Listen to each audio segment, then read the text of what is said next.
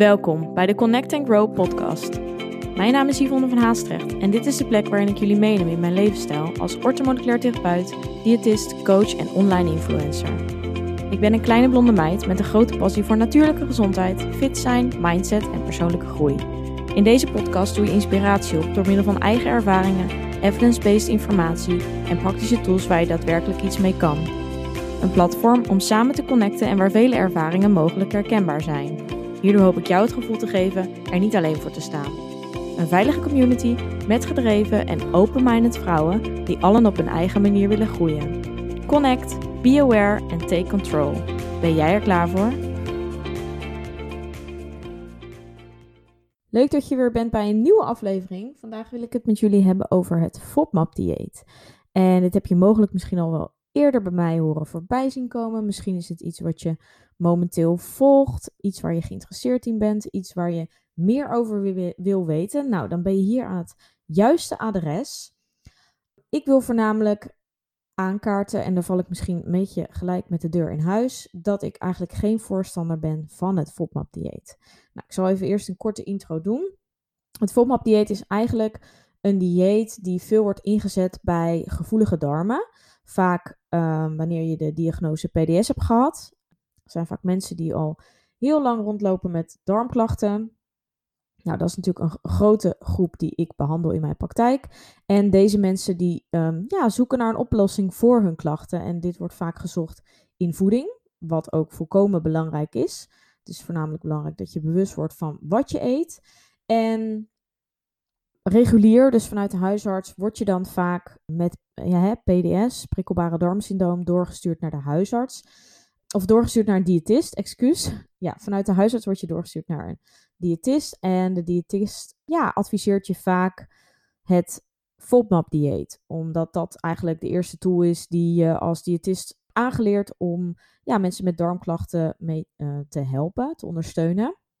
Ik ben zelf natuurlijk ook afgestudeerd als diëtist, dus ik weet er alles van. Uh, ik weet ook hoe dat gaat en um, ik heb die methode ook zeker op mijn opleiding ook gehad. Alleen ben ik er in de praktijk achter gekomen, zeker ook uh, tijdens mijn stage, waarin ik ook in een praktijk aangesloten bij de huisarts als diëtist werkte. En daar kreeg ik dus ook wel uh, ja, dit probleem voorgeschoten, of, in ieder geval mensen die last hadden van darmklachten. En uh, ja, vanuit uh, het bedrijf waar ik in werkte, was het ook dan de bedoeling dat je aan de slag ging met het FODMAP-dieet, hè, met, bij degene met, die langskwam met klachten. Dus wat ik al veel merkte in de praktijk, is dat het FODMAP-dieet een lang proces is. En vaak een proces wat heel moeizaam verloopt. En um, nou, na mijn opleiding als diëtist heb ik daarna doorgestudeerd als orthomoleculair therapeut. En heb ik dus ook een andere kant van het benaderen van klachten gezien. En wordt er eigenlijk, ja, vanuit de orthomoleculaire geneeskunde wordt er veel meer gekeken naar, is het veel meer een holistisch plaatje en wordt er gekeken naar het algehele lichaam en de leefwijze van een persoon. Dus niet zozeer alleen naar voeding en misschien wat er fysiologisch in je lichaam aan de hand is.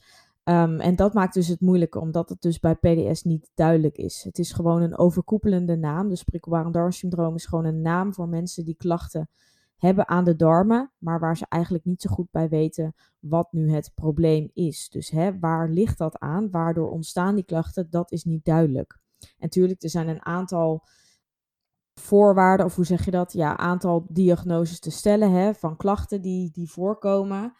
Um, maar uiteindelijk is er niet een, een protocol. Er is geen standaard protocol dat wordt ingezet. Behalve dan dat je dus vaak wordt doorgestuurd naar een diëtist om met je voeding aan de slag te gaan, mocht je daar zelf niet uitkomen. Het meeste advies is vaak gewoon van, hè, eet gewoon, schrijf op wanneer je klachten krijgt en vermijd die producten. Het moeilijke daarin is, is dat vaak niet altijd duidelijk wordt bij welke producten dat exact dus ontstaat. Of dat gewoon klachten altijd ontstaan. En dan moet je natuurlijk gaan nadenken, want dan is het natuurlijk heel logisch dat het misschien niet voeding is of bepaalde producten die die klachten veroorzaken, maar dat meer jouw darmen zijn die hier en daar verbetering nodig hebben. Maar ja, goed, dan moet je wel weten waar en hoe. En ja, die kennis hebben de meeste mensen niet, wat heel logisch is natuurlijk, want daar ben je niet over ingelicht, niet voor opgeleid. Um, maar dat is wel waar ik je hopelijk mee um, kan en wil helpen. Want dat is ook waarom ik dus mijn eh, e-book heb uitgebracht. Kan je momenteel pre-orderen tot en met maandag. Aankomende maandag 19 oktober wordt die ook gelanceerd. Waar ik echt super enthousiast over ben en al super veel bestellingen van heb binnengekomen. Dus heel tof. Ook, uh, ja, ik vind het gewoon heel fijn om jullie die handvaten te kunnen bieden. Dus in het e-book ga ik echt met jou aan de slag. En een onderdeel daarvan is dus ook wat we hierin bespreken, ja, dat FODMAP-dieet. Omdat dus heel veel mensen dat geadviseerd krijgen. Nou, om even niet te ver uit te wijden. Het FODMAP-dieet bestaat dus voornamelijk uit een methode die ervoor zorgt dat jij eigenlijk heel veel producten gaat vermijden en moet vermijden eigenlijk. Er komen heel veel restricties op jouw voedingspatroon, wat ja, mentaal lastig is. Uh, ervoor zorgt dat je heel erg moet gaan nadenken, moet gaan kijken op producten, productverpakkingen, dus ingrediëntenlijsten. Moet gaan nadenken met welke producten je dan nog je voedingspatroon volwaardig gaat houden. En dat is een enorme klus. En tuurlijk, een diëtist kan je bijstaan en tips geven. Maar uiteindelijk zelf uitvoeren is nog wel eventjes wat anders, want dat ben je gewoon niet gewend. Zeker een um, ja, gemiddeld westers eetpatroon bevat heel veel FODMAPs. Want dat is waar het eigenlijk. FODMAPs is eigenlijk een een afkorting van bepaalde suikers in voedingsmiddelen, die dus de darmen triggeren, of in ieder geval gevoelige effect hebben op de darmen. En nou ja, de, de FOD, dat staat allemaal voor bepaalde suikers in voeding. Dus bepaalde andere benamingen voor suikers die in voedingsmiddelen aanwezig zijn. Um, nou, deze ga ik niet opnoemen, want die kun je gewoon lekker eventjes opzoeken, mocht je dat zelf willen. Kan op internet weet ik hoeveel lijsten vinden met waarop alle zeg maar FODMAPs staan uitgeschreven. Dus alle producten ook die je dan zou moeten vermijden. Nou, geloof mij, dat is een hele lijst.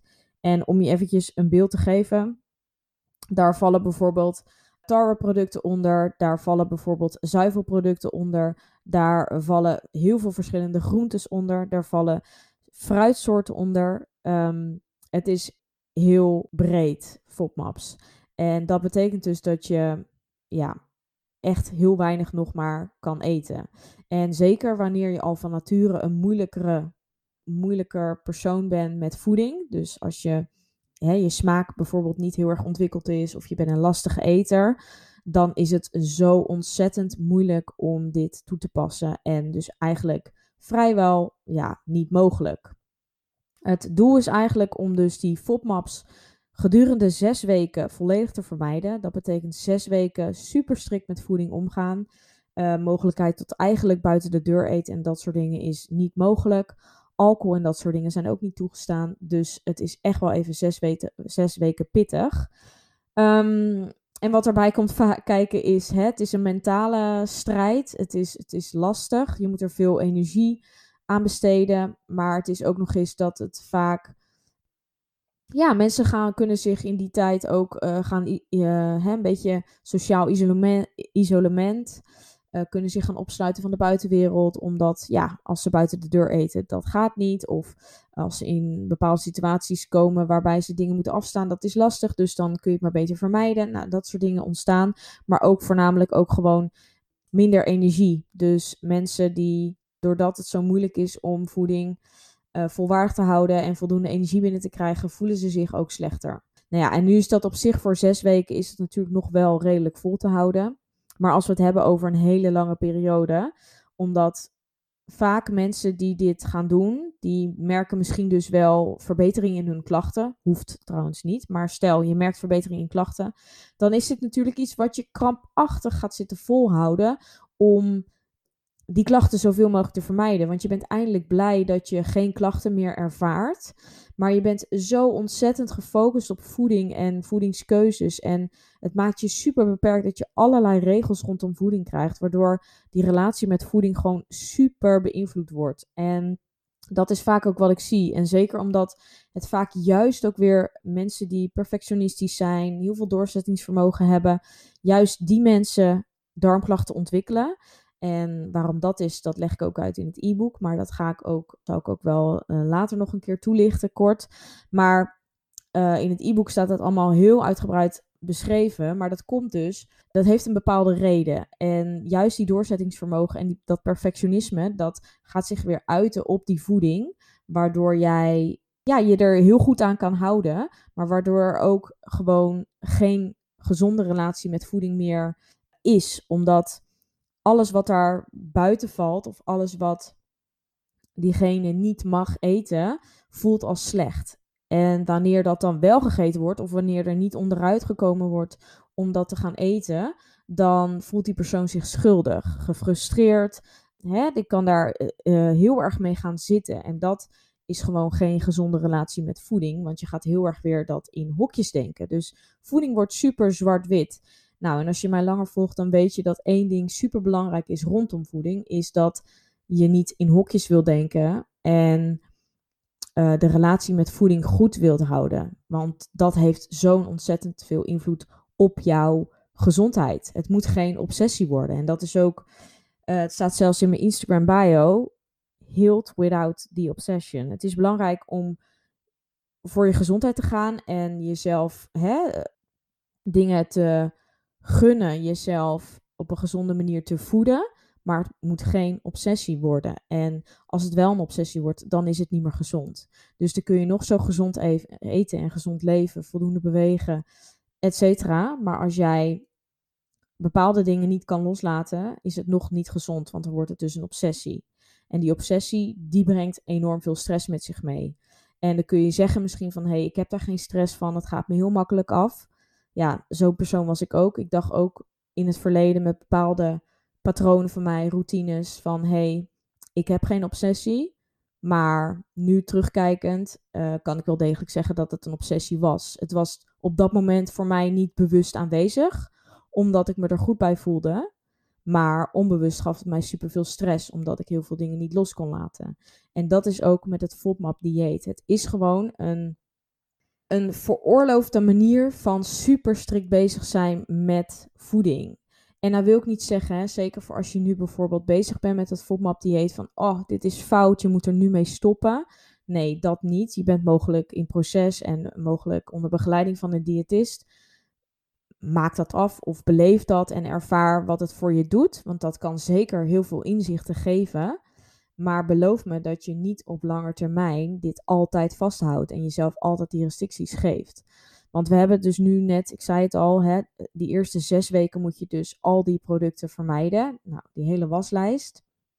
De bedoeling daarvan is, wanneer je klachten verdwenen zijn of minder zijn geworden, dat je daarnaast één voor één dus hè, per zuivel of per tarwe of per fruitsoort het allemaal weer gaat herintroduceren. En wanneer je klachten ervaart, ga je weer terug of eet je er minder van of ga je die drempelwaarde opzoeken wanneer die klachten ontstaan. Dat is echt een mega lang proces. Daar ben je super lang mee bezig. En um, wanneer die klachten dus terugkomen en het weer heel onduidelijk wordt wanneer dus exact bij welke producten die klachten ontstaan, dan ben je dus, blijf je in dat proces en dan kom je eigenlijk niet verder. En dan is uiteindelijk over een hele lange periode nog steeds je voeding niet volwaardig. En eet je dus ja, vaak nog steeds te weinig. Op lange termijn ga je gewoon letterlijk vitamine en mineralen tekorten oplopen.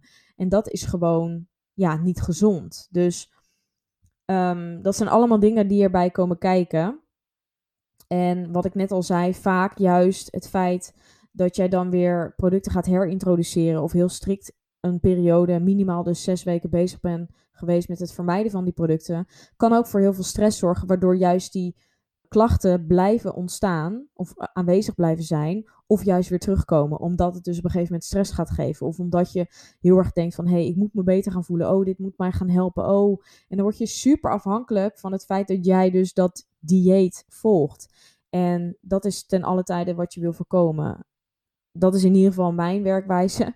Dat is hoe ik met jou de begeleiding in zou zetten. Is dat het de bedoeling is dat jij je er goed bij voelt. En dan ben je misschien op een hele andere manier bezig die jij denkt dat minder effectief is. Maar ik durf jou te beloven dat wanneer jij op een misschien soms iets minder strikte manier zelfs misschien wel meer kan bereiken. En dat is dus ook wat ik, nou dat zie ik in de coaching trajecten die ik heb. Dat zie ik bij mensen die ik natuurlijk begeleid naar aanleiding van EMB bloedtesten. Dat is natuurlijk sowieso een test die ik afneem, waarin je dus ook gevoeligheden en intoleranties direct kunt zien.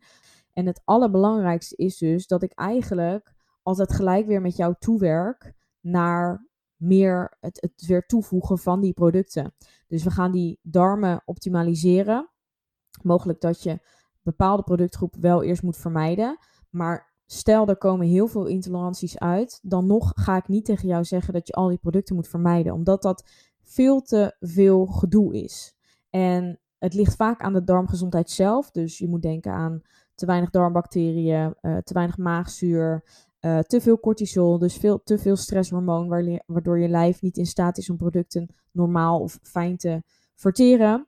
Dat zijn vaak de belangrijkste dingen die jouw darmklachten gaan verbeteren. En niet zozeer al die producten vermijden en nooit meer eten. Want je wil gewoon uiteindelijk juist toe naar een zo gevarieerd mogelijk eetpatroon. En dat kan alleen wanneer je die darmgezondheid echt hebt aangepakt. Dus wanneer je daarmee aan de slag gaat. Met mogelijk eventueel supplementen. En voornamelijk dus die leefstijltools. Dus hè, stressreductie, meer ontspanning. Kijken wat zijn dingen in je leven die stress geven. Dat soort dingen. Dus dat is ook wat ik dus in het stappenplan. Want in het e-book die dus maandag uitkomt, SOS darmklachten, bespreek ik dus al deze stappen. En ga je dus één voor één die stappen langs.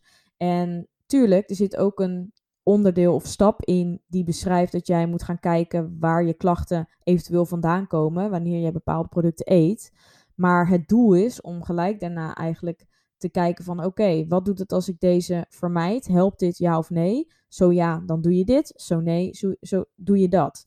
En dat is denk ik goed om te realiseren dat eigenlijk ook stel hè, wanneer jij nu ook los van een FODMAP dieet of uh, weet ik het wat, je hebt voor jezelf bijvoorbeeld ondervonden waar je klachten van krijgt. Stel jij, mer jij hebt een heel strikt eetpatroon en je hebt gezegd voor jezelf en dit mag niet en dat mag niet en gluten mag niet en zuivel mag niet en ik mag geen soja en ik mag geen weet ik het wat. Um, kijk eens op een dag wanneer jij voor jou zeg maar zonder triggers een hele dag eet kijk eens of jij een hele klein, een, kleine hoeveelheid van iets dat normaal jou triggert, uh, wat dat doet wanneer je dat in kleine hoeveelheid toevoegt. Want soms zie je dat eigenlijk na een tijdje die producten weer heel goed kan verdragen. Zeker wanneer je ze juist weer vaker terug laat komen in je eetpatroon.